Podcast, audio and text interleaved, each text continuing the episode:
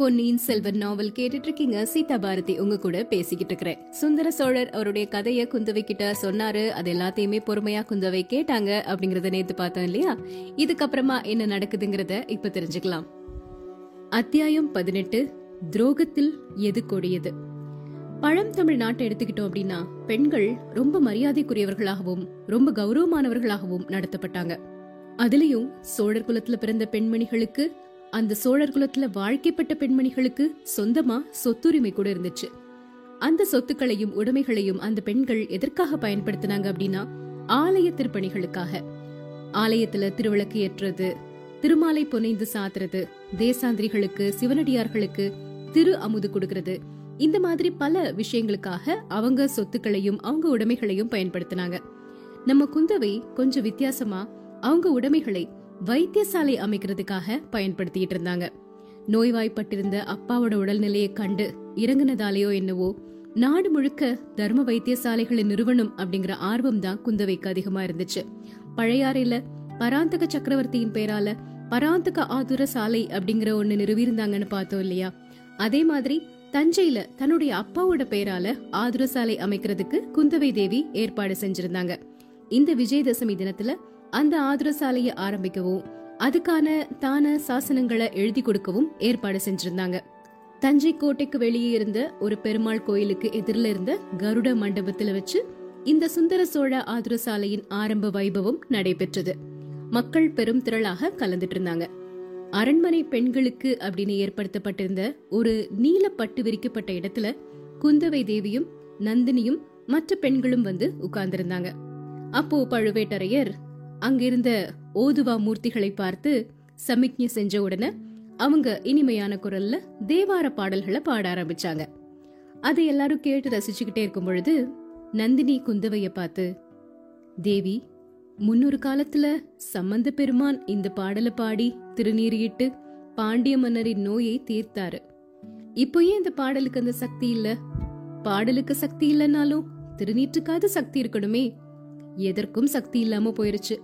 மருந்து மூலிகை மருத்துவர் மருத்துவ சாலை இதெல்லாம் இல்லாம இந்த காலத்துல இருக்கவே முடியலையே அப்படிங்கறாங்க.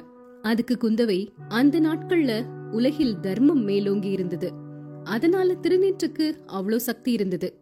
இப்போ பாவம் மலிஞ்சிருச்சு அரசருக்கு விரோதமா சதி செய்யக்கூடிய துரோகிகள் நாட்டுல நிறைய பேர் இருக்கிறாங்க. இந்த மாதிரிலாம் நம்ம முன்னாடி கேள்விப்பட்டதே இல்லையே.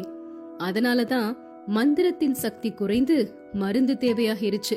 அப்படின்னு சொல்லி பழுவூர் ராணியினுடைய முகத்தை உத்து பாக்குறாங்க நந்தினி முகத்துல எந்த மாற்றமுமே இல்ல. அப்படியா? அரசருக்கு விரோதமாக சதி செய்யக்கூடிய துரோகிகள் இந்த நாட்கள்லயும் இருக்கிறாங்களா? அவங்க யாரு? அப்படின்னு ரொம்ப சர்வ சாதாரணமா கேக்குறாங்க. அதான் எனக்கும் தெரியல. சிலர் ஒருத்தர சொல்றாங்க இன்னும் சிலர் இன்னொருத்தர சொல்றாங்க. எது உண்மைன்னு கண்டுபிடிக்கிறதுக்கு இன்னும் கொஞ்ச நாள் நான் இங்க இருக்கலாம்னு பாக்குறேன். பழையாறையில இருந்தா உலக நடப்பு என்னங்கிறதே தெரிய மாட்டேங்குது அப்படிங்கறாங்க குந்தவை. நல்ல தீர்மானம் செஞ்சீங்க. என்ன கேட்டா இங்கேயே நீங்க தங்கிடுறது நல்லது. இல்லாட்டா ராஜ்யம் குட்டி சுவரா போயிரும்.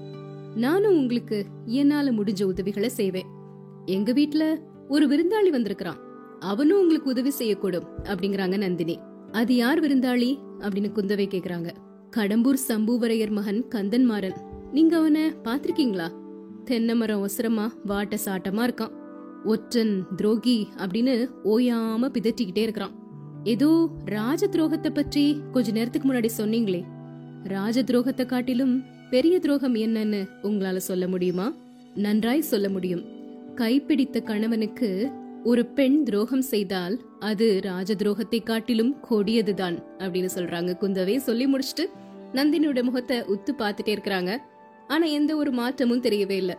நந்தினி எப்போ மாதிரி ஒரு மோகன புன்னகையோடவே இருக்கிறாங்க.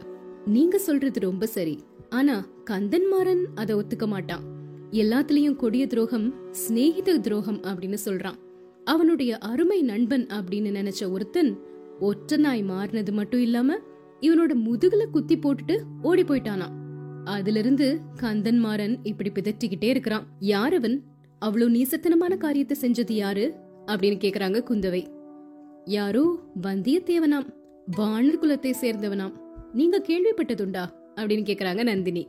எப்பவோ கேட்ட மாதிரி இருக்கு. சரி அப்புறம் என்ன நடந்தது? அப்படின்னு கேக்குறாங்க. அதுக்கப்புறம் என்ன? கந்தன் முதுகுல குத்தி போட்டுட்டு அவனோட சிநேகிதன் ஓடி போயிட்டான்.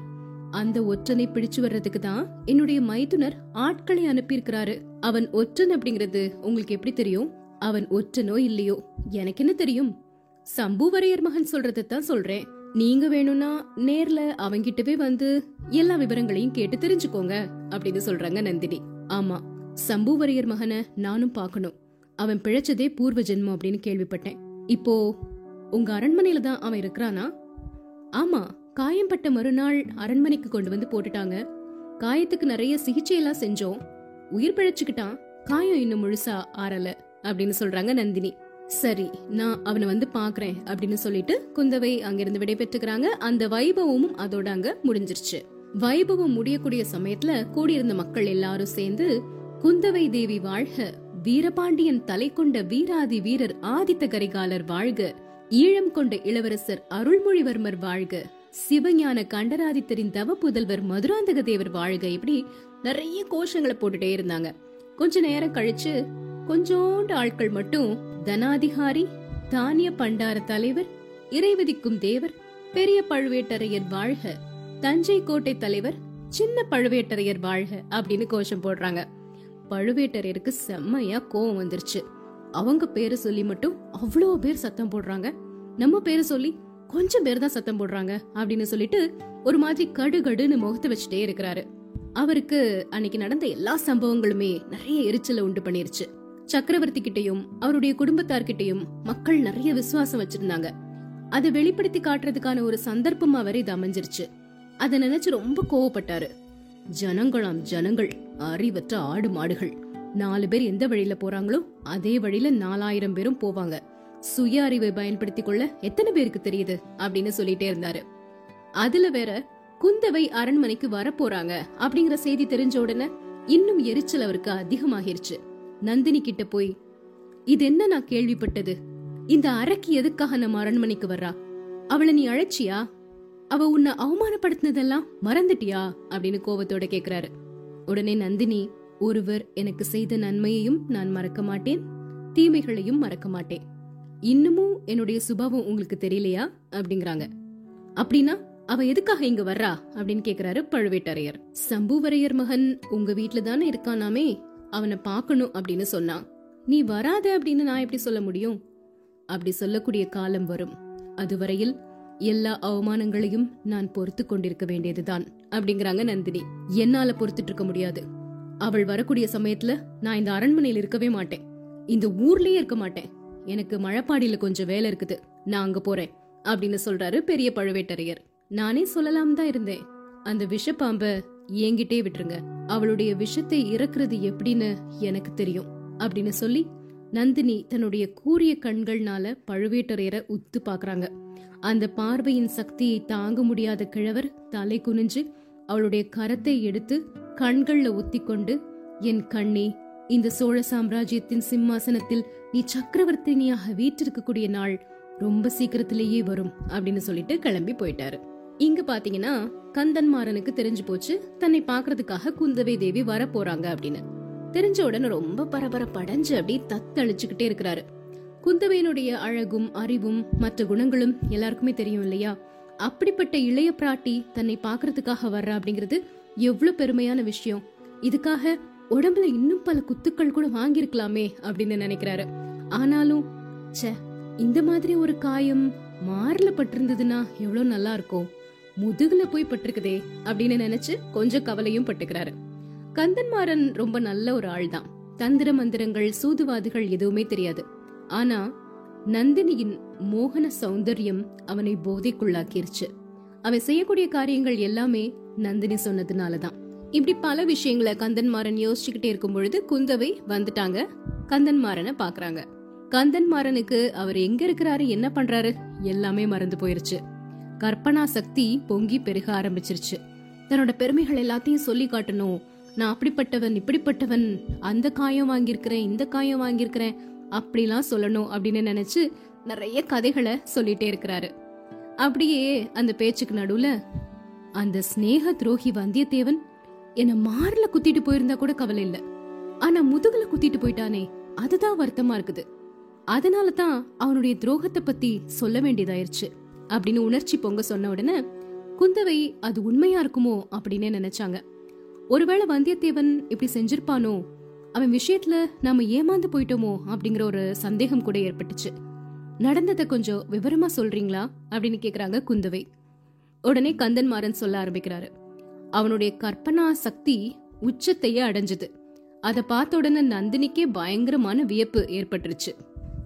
கந்தன்மாறன் சொல்றாரு பாருங்க தேவி கடம்பூர்ல அன்னைக்கு அவன் தங்கி இருந்தான் அப்பவே அவன் என்னை ஏமாத்திட்டான். தஞ்சாவூருக்கு புறப்பட்டு போன காரியம் என்ன அப்படிங்கறத சொல்லவே இல்ல. இங்க வந்து ஏதோ ஒரு பொய் அடையாளத்தை காட்டி உள்ள நுழைஞ்சிருக்கிறான். சக்கரவர்த்திய போய் பார்த்திருக்கிறான். ஆதித்த கரிகாலர் கிட்ட இருந்து ஓலை கொண்டு வந்ததா பொய் சொல்லியிருக்கிறான். அதோட விட்டானா? உங்க பேரையும் பயன்படுத்தி உங்களுக்கும் ஓலை கொண்டு வந்திருக்கிறதா சொன்ன உடனே கோட்டை தலைவர் சின்ன பழுவேட்டரையருக்கு சந்தேகம் வந்துருச்சு. அவன் கண்டிப்பா ஒற்றனா தான் இருப்பான் அப்படின்னு சந்தேகப்பட்டு காவல்ல வைக்க சொல்லியிருக்கிறாரு. அங்கிருந்து எப்படியோ தப்பிச்சு போயிட்டான். அந்த விஷயத்துல அவனுடைய சாமர்த்தியத்தை பாராட்டி தான் ஆகணும். எல்லாரும் சொன்னப்ப கூட அவன் ஒற்றன் அப்படிங்கறத என்னால நம்பவே முடியல. ஏதோ அசட்டுத்தனம் செஞ்சிருப்பான் அப்படின்னு தான் உறுதியா நம்பிட்டு இருந்தேன். எப்படியாவது அவனை கண்டுபிடிச்சு திரும்ப அழைச்சிட்டு வரேன். அவனை நீங்க மன்னிச்சிடணும் அப்படின்னு கோட்டை தளபதி கிட்ட நிபந்தனை பேசிட்டு புறப்பட்டு வந்தேன். கோட்டையை சுத்தி வட ஆற்றங்கரையோடு நள்ளிரவுல போயிட்டே இருந்தேன். யாரையும் கூட கூட்டு போய் என்னுடைய நண்பனை அவமானப்படுத்தணும்னு நினைக்கல. கோட்டையில இருந்து தப்பிச்சவன் எப்படியும் மதில் வழியா தான் வெளியே வரணும். ஒருவேளை முன்னாடியே வந்திருந்தாலும் பக்கத்து காடுகள்ல தான் மறைஞ்சிருக்கணும். அதனால வட ஆற்றங்கரையோடு போயிட்டே இருந்தேன். ஒரு செங்குத்தான கோட்டை மதில் சுவர் வழியா ஒருத்தன் இறங்கி வர்றது மங்கிய நிலா வெளிச்சத்துல தெரிஞ்சது. உடனே அங்க போய் நின்னேன். இறங்கின உடனே நண்பா இது என்ன வேலை? அப்படின்னு கேட்டேன். அப்போ அந்த சண்டாளன் வந்தியத்தேவன் என் மார்புல ஒரு குத்து விட்டான். யானைகள் இடிச்சாலும் நலுங்காத என்னோட மார்ப. இவனுடைய குத்து என்ன செய்யும்? ஆனாலும் அவன் குத்துனது எனக்கு பொறுக்கல. நானும் பதிலுக்கு குத்துனேன். ரெண்டு பேருக்கும் பயங்கரமான சண்டை நடந்தது. கொஞ்ச நேரத்துல அவன் சக்தி எல்லாம் இழந்து அடங்கி போயிட்டான். உடனே அவன் கிட்ட போய் நீ எதுக்காக வந்த? என்கிட்ட உண்மைய சொல்லிரு. நான் உன்னை மன்னிச்சு உனக்கு வேண்டிய உதவிகள் எல்லாம் செய்யறேன் அப்படின்னு சொன்னேன். களைப்பா இருக்கு. எங்கேயாவது உட்கார்ந்து பேசலாம் அப்படின்னு சொன்னா வந்தியத்தேவன். சரின்னு சொல்லி அழைச்சிட்டு போனேன். முன்னாடி வழி காட்டிட்டு போனேன். திடீர்னு அந்த பாவி என்னுடைய முதுகுல ஒரு அரை சான் நீளம் இருந்த கத்தியால ஒரே குத்து குத்திட்டான். கீழே விழுந்தேன். தலைலாம் சுத்துச்சு. அந்த சிநேக துரோகி தப்பிச்சு ஓடியே போயிட்டான். அப்புறம் நான் கண் விழிச்சு உணர்வு வந்து பார்க்கும்போது ஒரு ஊமை பெண்ணின் வீட்டில் இருந்தத உணர்ந்தேன். இப்படி தன்னுடைய கற்பனா சக்தியை ஓடவிட்டு பயங்கரமான கதைய கந்தன்மாறன் சொல்லிக்கிட்டே இருக்கிறாரு. உண்மையிலே கந்தன்மாறன் என்ன பண்ணாரு? வந்தியத்தேவன் என்ன பண்ணாரு? அந்த விஷயம் எல்லாமே நமக்கு நல்லாவே தெரியும். நம்ம கதையை தொடர்ந்து கேட்டுட்டே தான் வந்துட்டு இருக்கிறோம் இல்லையா? ஒருவேளை அந்த பகுதியை நீங்க கேட்க தவறியிருந்தீங்க அப்படின்னா அத்தியாயம் நாற்பத்தி இரண்டு நட்புக்கு அழகா. நம்ம பிளேலிஸ்ட்ல பாத்தீங்கன்னா எபிசோட் முப்பத்தி ஐந்து அப்படின்னு இருக்கும். அந்த எபிசோட் நீங்க முழுசா கேட்டீங்கன்னா நிஜமாவே அன்னைக்கு என்ன நடந்தது? கந்தன்மாறன் என்ன பண்ணாரு? வந்தியத்தேவன் அவனுக்கு எப்படி உதவி செஞ்சாரு அப்படிங்கிற விஷயம் எல்லாத்தையுமே நாம தெரிஞ்சுக்கலாம். இப்போ இப்படி எல்லாம் அவர் கற்பனை பண்ணி சொல்றத கேட்ட உடனே நந்தினிக்கே கொஞ்சம் சிரிப்பு வந்துருச்சு. குந்தவைக்கு வந்து அதை எந்த அளவுக்கு நம்புறது அப்படிங்கறத தீர்மானிக்கவே முடியல. உடனே கேக்குறாங்க அதெல்லாம் சரி ஊமை பெண்ணின் வீட்டுக்கு நீங்க எப்படி வந்து சேர்ந்தீங்க? யார் கொண்டு வந்து சேர்த்தது? அப்படின்னு. அதுதான் தேவி எனக்கும் விளங்காத மர்மமா இருக்குது. அந்த ஊமைக்கு எதுவுமே தெரியல. தெரிஞ்சாலும் சொல்ல முடியல. அவளுக்கு ஒரு மகன் இருந்தானா? அவனையும் அன்னையில இருந்து காணவே காணுமா? எப்படி மாயமா மறைஞ்சா அப்படிங்கறது தெரியாது. அவன் திரும்பி வந்தா ஒருவேளை என்ன நடந்ததுன்னு கேக்கலாம் இல்லாட்டா பழுவூர் வீரர்கள் என்னுடைய நண்பன் வந்தியத்தேவனை பிடிக்கிற வரைக்கும் காத்திருக்க வேண்டியதுதான் அப்படின்னு சொல்றாரு அந்த கந்தன்மாறன். அந்த சமயத்துல அரண்மனை தாதி ஒரு பெண் ஓடி வந்து அம்மா ஒற்றன் அகப்பட்டு விட்டான். பிடித்து வருகிறார்கள் அப்படின்னு கத்துறாங்க. நந்தினி குந்தவை ரெண்டு பேருமே ஆச்சரியத்தோட பாக்குறாங்க. இதுக்கப்புறம் என்ன நடக்குது? நாளைக்கு தெரிஞ்சுக்கலாம்.